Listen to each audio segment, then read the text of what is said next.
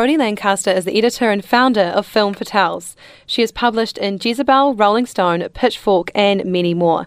And her new book, No Way Okay Fine, is a memoir of pop culture, feminism, and feelings, and was shortlisted for the Richell Prize for Young Emerging Writers, and is currently listed as number five on Reading's list for top selling books and is featured on iTunes top 10 bestsellers. Welcome, Brodie. Thanks so much. No Way Okay Fine has brought to light for me so many of the common experiences that women have throughout their coming of age, and I'm really excited for younger readers to get their hands on it. What has the focus been for you? Has it been to inspire a new generation of young feminists? I think that's kind of been a bit of a roll on effect of obviously it's a memoir, so it's it's a writing really specifically about myself has in a weird way made it easier for other people to relate. There were times when I was writing it where I was tempted to speak in like generalizations and be a bit more broad about like women generally or girls generally. But when I scaled back and just honed in on myself, I think that being really specific in that way has made it easier for other people to find the little fragments of my story that speak to them. What was the overall reason that you wrote the book? It sounds bad to say that I was asked to do it. I, th- I talk about it a little bit in the book, but like I deal with like self doubt and kind of imposter syndrome a lot, and so there's a lot of thinking. Maybe subconsciously, I wasn't kind of sitting there being like, I could never write a book and I don't have anything to say about anything. Mm. But it was very unconscious, and it was kind of when the publishers at Hachette um, approached me with this idea because they knew my work and I had submitted some of my past work to the Richell Prize for Emerging Writers in 2015. They basically took that application and were like, okay, so you were shortlisted and didn't win the prize, but we would like you to write this book anyway. Does that happen often in the Richell Prize? Well, that was the first year that it ran. Okay, so that's was, right. Yeah. It's, it's, only been running for a couple of years. Yeah, so this is the third. Yeah, so that was the first time, and I was kind of like, I was a little bit like, is this how it works? Yeah, is how this how this book work? publishing works? But uh, it's not, as far as I know. But I mean, I guess the publishers kind of knew what they wanted, saw something in my application that they really liked, mm-hmm. and they basically went, okay, so refresh this, come back to us with something having gone through this experience of the prize shortlist, like come back to us with what you actually would write as a book. And that's kind of how it started. In the song Coconut Oil by Lizzo, she sings the lyrics If I knew then what I know now, I'd give myself a souvenir for old time's sake. How do these lyrics resonate with you and your obsession with Lizzo? I am so obsessed with Lizzo and that EP. I've never actually thought deeply about those lyrics. I'm usually too busy like dancing to it in the bathroom. Like Lizzo, that the Coconut Oil EP is my soundtrack to like doing face masks and like being in like a steamy bathroom, just like by myself, just like jiggling. I just love that record and I love everything about her kind of like really kind of fuck you attitude to like body positivity and True she's just like a hot, cool lady. She's Yeah. so she's like so essential, but she's also so like she's not trying to make a big statement. She's just like existing and being and managing to like mean so much in just doing that. Yeah, and her her general sass just gives it all away. Her Instagram presence like is so nourishing. Oh, I I, haven't followed sad. her. She just posts a lot of pictures of her butt or herself in like no clothes, just like jiggling. It's amazing. It's gorge. Yeah, lots of slow motion twerking of her just like big butt. It sounds it sounds necessary. It's great. Are there any other things that um, any other artists that have been inspiring you this year since you've written the book? Yeah, like one of the hardest things about writing a book that covers like pop culture stuff is that that's is always changing. And so there are so many things that I discovered since writing the book that I've been like, oh god, I wish I could go back and work that in. And so like the epilogue to the book and the acknowledgement section were the last things I wrote, and so that's where I got to squeeze in like mentioning the movie Arrival, which came out like three or four months after I finished writing the book, and the, and like I was wondering how you did that. yeah, and like going, I wrote it in like February. Yeah, and Going you were like, and like squeezing in a reference to Kim Kardashian, what happened to Kim Kardashian in October, because there's like a big chapter on her. Yeah. And um, I finished the book in like August, and what happened to her was in October. Um, So you had to you had to go back and cover that. That was to, necessary. Had to. Um, yeah, but I also like have been watching a lot of RuPaul's Drag Race this year, and I just watched all of Drop Dead Diva, which is all about like a thin woman dying and being put back into like a slightly chunkier woman's body. They make a big deal about it, but she's like not a you know fat woman in the grand scheme of things. But like that show, also, I wished I could have written about. I legitimately have a question for you based on Drop Dead Diva. Tell me. I remember at 16 when Drop Dead Diva came out in New Zealand television and seeing a woman that looked like me on television for the first time and just being like, oh my gosh, Jane, she looks like me. Yeah. I, I, I felt empowered. Um, but also, how has this never happened before? yes. Do you want to know something crazy? What? It's either today or tomorrow is the day that Jane and Deb died on the show. It's like the 26th or 27th of July. I wrote it in my diary. That is I'm just so- realizing right now. Only you would know that. It's amazing. but yeah, it got cancelled Yeah. on New Zealand television, and I remember thinking to myself, I'm not going to see a woman that looks like me on television for for a long time. Yeah. Yeah, how important for you is it to see, or for women to see other women achieving the odds Yeah. I mean, on screen and on page? it's essential. It's like I, I mean, there's. I was reading an article today about um, the lack of ethnic diversity in The Bachelor Australia. Like, it's effectively like a cast of white women. I think there's one like woman who's maybe from an islander background, and she's obviously being cast as like exotic and mysterious.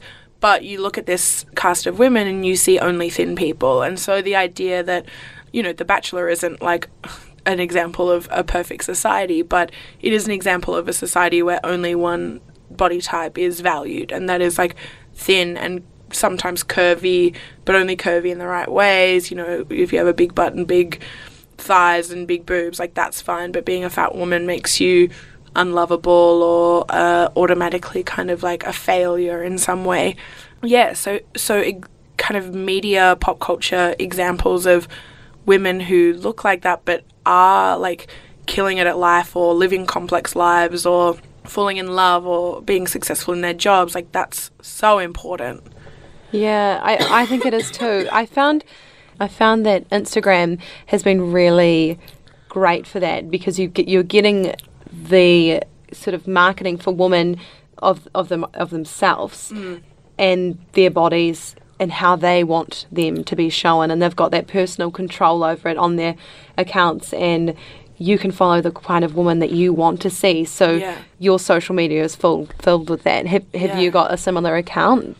Yeah, I mean, I follow a lot of, um, like, a lot of my, my, well, my access to and my introduction to, like, fat acceptance and body positivity was through, like, fat fashion blogging. Right. Um, and so just the visibility of other women living their lives visibly was, like, an essential turning point in my life. And I still follow a lot of them on Instagram and you know I've become friends with women and Yeah. um, from that kind of like community and it's just so important like to be able to just like see yourself versions of yourself um, and know that you can do what you set out to do. yeah yeah totally it's kind of that you can't be what you can't see and if you can't see yourself as like a valuable member of the world or desirable or successful or any of these other kind of like markers of you know a happy healthy person it's really hard to model yourself after something that doesn't exist Exactly. yeah And I just wanted to talk to you about um, you've actually previously stated before that you have no formal writing training. Um, what was your process from high school and then getting into writing for all these amazing publications and then progressing from that into being 27 and having a fantastic book that's been published? Yeah, I mean, it was kind of a weird. Co- uh, I was about to say comedy of errors, but it wasn't really. It was just like a, a strange route to take, and I find it tricky when people ask me for like advice or like the how you got there kind of question Sure. because it's not something that can be easily modeled or followed. I don't think. Um, basically, I finished high school in Bundaberg in Queensland and immediately moved here to Melbourne. I went to RMIT. I studied media communications And so part of that degree was like a cinema studies degree. There was a, a little bit of theory work around like reading media, so like TV shows and books and music. And as part of the degree, you had to do a certain number of hours of an internship or work experience in the industry that you were studying. So I did a little bit of that at the ABC for this youth program that I had been a part of when I was in high school they, as like an online producer and um, a little bit at a company that had just launched like a new web culture platform. And so I was a writing intern, effectively, like what we now would say is like making content. But then it was like, you know, it was more like you are a writer. And so I did that for a little while. The site didn't really have an editor. And so I was like noticing spelling mistakes and stuff on the website from other people. And I was like, excuse me, can I please go in and fix these? And so that kind of like precociousness, I guess, got me a job. Uh, and so I progressed from being an intern to a part time assistant editor to a full time managing editor. Wow. So it really was just bit using your initiative and just paving your own way. Yeah, for a really long time, I reduced it to being in the right place at the right time. And I think in retrospect, I have to give myself credit for like absolutely doing the work. So when that job went full time, I was basically like, oh, I uh, want to get a better paying job so I can save up and travel around America. I'd never left the country before. And then my bosses were like, well, we have an office in New York. Why don't you just like move over there and work there with us? So, like, eight months after graduating from RMIT, I was wow. living in New York which sounds really yeah. romantic, but it when you like not to plug, but when you read the book, you'll find it's not all it's cracked up to be. It's really hard. So I was there for almost a year, and then I came back to Melbourne. And by that point, I was like, oh well, this job is over. I guess I'm not writing anymore. And I soon found out that I really had enjoyed that part of the job. Like I moved into working in like an ad agency and I was kind of like this is not very creatively fulfilling. I want to do more editing and I want to do more writing. And so that's when I started Film for Fatales, which was a zine about women in film. So I used like a few of my connections and contacts from that job, but also just like other people that I knew and wanted to feature their work. And through Film for Fatales, I got like Tavi Gevinson saw it and liked it and wanted me to write for Rookie. And through Rookie, I think just because it was like a, quite a big platform and when it launched, it had like heaps of readers, heaps of contributors, some of whom had full time jobs at other websites and all that kind of stuff. So people started to get to know me and who I was, and so started approaching me with work and different opportunities. And it was one of the first pieces that I ever wrote for Rookie, which was about like body image and seeing yourself on screen. That caught the attention of uh, a publisher at Hachette who originally like wanted to meet with me and chat about the potential to write a book. And that was like a year and a half before I actually submitted to the Richell Prize. So it was like quite awesome. a roundabout way. By the time I'd submitted to the prize, I had been freelancing for about two years and doing stuff for, yeah, like little bits and pieces for like Pitchfork and Rolling Stone and different websites overseas and here in Australia. That had all come kind of from Film Fatales, um, getting my name out there and doing writers' festivals and all those kinds of things yeah, so it's been like a very weird, yeah, you know, journey. Journey. I was like hesitating to use the word journey, but like it's been a really weird route to take to like do a bunch of different stuff. Yeah. But it's there's definitely been a lot of work and a lot of writing involved. Yeah, I think sometimes the idea of like maybe people who don't know me or my work would think like, oh, you just like wrote a book. But there was like so much that went into it before that of like figuring out how to be a writer and like what that means and Oh, and getting asked to write a book is the ultimate acknowledgement from your yeah. peers. Yeah. yeah, and I think there is like a level of kind of you have this idea that you need to have gone to a creative writing class or you need to have studied and workshopped and been in writers groups and all this kind of stuff that um, that feels like the quote unquote right way to do it. And so there was a little bit of like self doubt of thinking like, oh, I didn't go about it the right way. Is this going to be any good?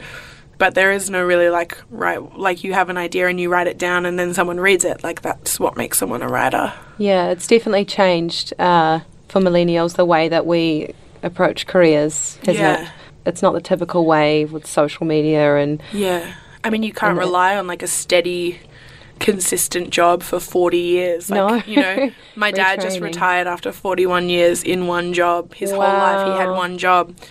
And Was he a policeman? Was that? Mm-hmm. Yeah, that's right. I read that in the book. it's huge. Oh yeah. So your writing and your, your lived experiences often paint a picture about growing up in the digital age, and you talk about MSN and MySpace, a MySpace, lot. Omegle. Oh my! Oh! I never used Omegle. did you did you not? No, I knew what I had heard of it, but I was I was a little resistant to change, which makes me like I guess a weird millennial. I don't know. I went from like MSN to MSN Space to MySpace to Facebook. Yeah. And you got catfished. yeah. um, which is actually, I mean, it sounds, your experience is particularly interesting, but I, I, I do know quite a few people who were on the other end. Yeah, um, right. Just in casual conversations that didn't quite get to the situation that you ended up having. Although now I think about it, I put myself in the situation if my cousin, if my 12 year old cousin is using the internet and she was using a, a chat forum, and if I think about your situation and how this is not a spoiler alert for people who haven't read the book. For people who are, you know, chatting online with these people and they go to meet up with them. I mean, in your situation, you you knew it was kind of shady. Yeah. And I feel like I would hope that she had that intuition. Yeah. And I know that I engaged in that kind of chat when I was a little bit older. So maybe I shouldn't be so worried about her doing that. Maybe she should find her own way. Is Yeah. there's some sort of murky sense as to what you should do as a person with with another young person using the internet in that way. Mm. I just yeah, it's just an, it's an interesting point. Yeah, think I think. I mean, I think the thing is, it's like every situation is really different. I don't think it's easy to say like never meet someone from the internet or always trust people on the internet. You know, like it's you can't speak in generalizations about it. That particular situation was that I was in was very much like I saw it as one thing, which was like a friendship with someone who was like a little bit older and lived in a different state and then it steadily progressed to something that was kind of like out of con- out of my control at least Yeah. but something that I kind of went along with because I was like had never experienced that kind of like you know dramatic kind of passion where someone like you know texts you all night and is crazy about you on paper and so that was the thing that I think I was attached to rather than like the idea of It was romanticized because it's written down and that's all you have to go off. You can reread and reread these sort of, you know, paragraphs sent to you. Um, Yeah. It's like as if someone, you know, 10 or if it was 10 or 15 years earlier, it's like if it were a letter in the mail, Exactly. it would have been so romantic. Yeah. And Yeah. it was, really. Yeah, Until absolutely. it kind of went a bit nuts. yeah. Do you have copies of those conversations? Yes.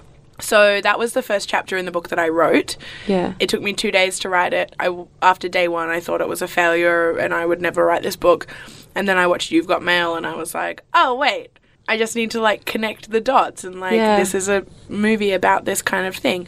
Um, I was wondering if you were going to use extracts from that, that then I guess legally yeah, from, the catfish could arise from the sea and find yeah. you. I mean, he's still around. I s- wow. We don't, we're not in contact, but his MySpace profile still exists. Wow. Yeah. Do people still use MySpace? I guess so. I don't, but I guess so. Anyway, like it was, yeah. So the I started writing it because I was, and I was sitting on my couch, and I had a folder or like a notebook, and I write. I just try to describe it in the book, but it's basically I at one point printed out all of our messages and tried to write find like the lyrics to songs that he'd sent me and and try to like get copies of like text messages and I basically made a scrapbook of our Love. courtship, Courtship. I guess, including things that I had written. Like Yeah. I got my version of it as well, and I kind of pasted it. It was this is when I was like sixteen or seventeen. Yeah. I pasted it in.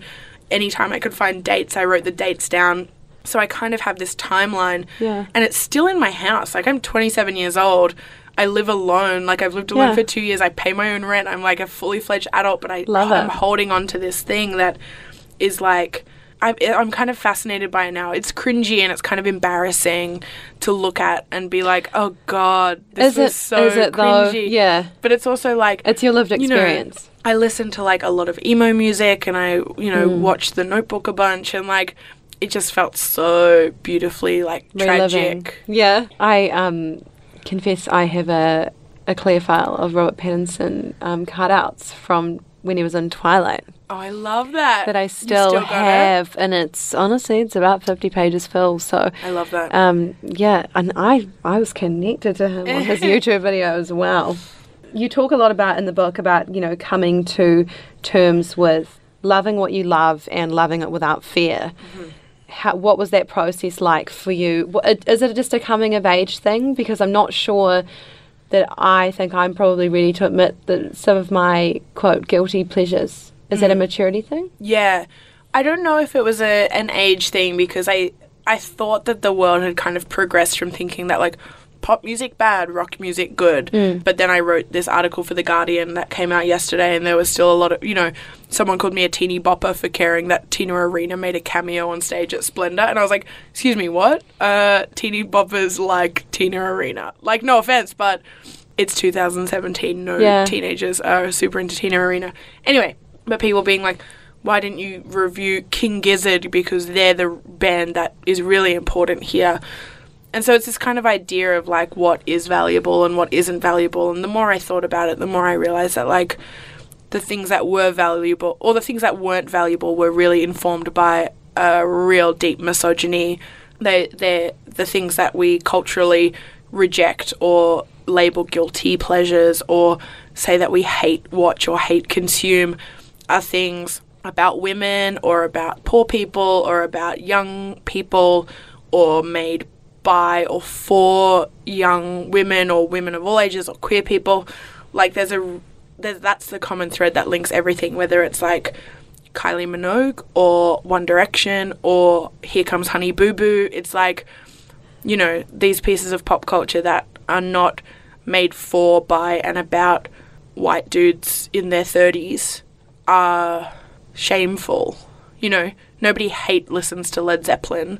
Nobody like hate watches The Wire. You know, mm. it's and that's not you know maybe The Wire is a bad example. Nobody hate watches like The Sopranos or Breaking Bad or something. You know, So true. it's yeah, it's like that's I was trying to put my finger on it as I was writing the book, and I'm that's the that's the thing that I've come to is that that that's the common thread. Yeah, That's how you came to your realization. yeah, yeah. I mean, that's this is kind of in retrospect. I've kind of realized that in the last couple of years, and yeah, Hindsight is a great thing. yeah. So, what's next for you? Well, uh, I'm not going to write another book for the time being because I just basically wrote my whole life in this one. But I'm going to write a horror movie script. Wow. I keep saying it in all my interviews so that I kind of hold myself to it. Otherwise, I would just not do it. I'll ring you up in three months and ask you how yes, it's going. please. Thank you. Oh, awesome. Well, thank you so much for joining me in studio, Brodie Lancaster in the SYN Studios. Um, you can check out um, brodielancaster.com, her website, for more details to get your very own copy of the book. Thank you so much for joining me. Thank you.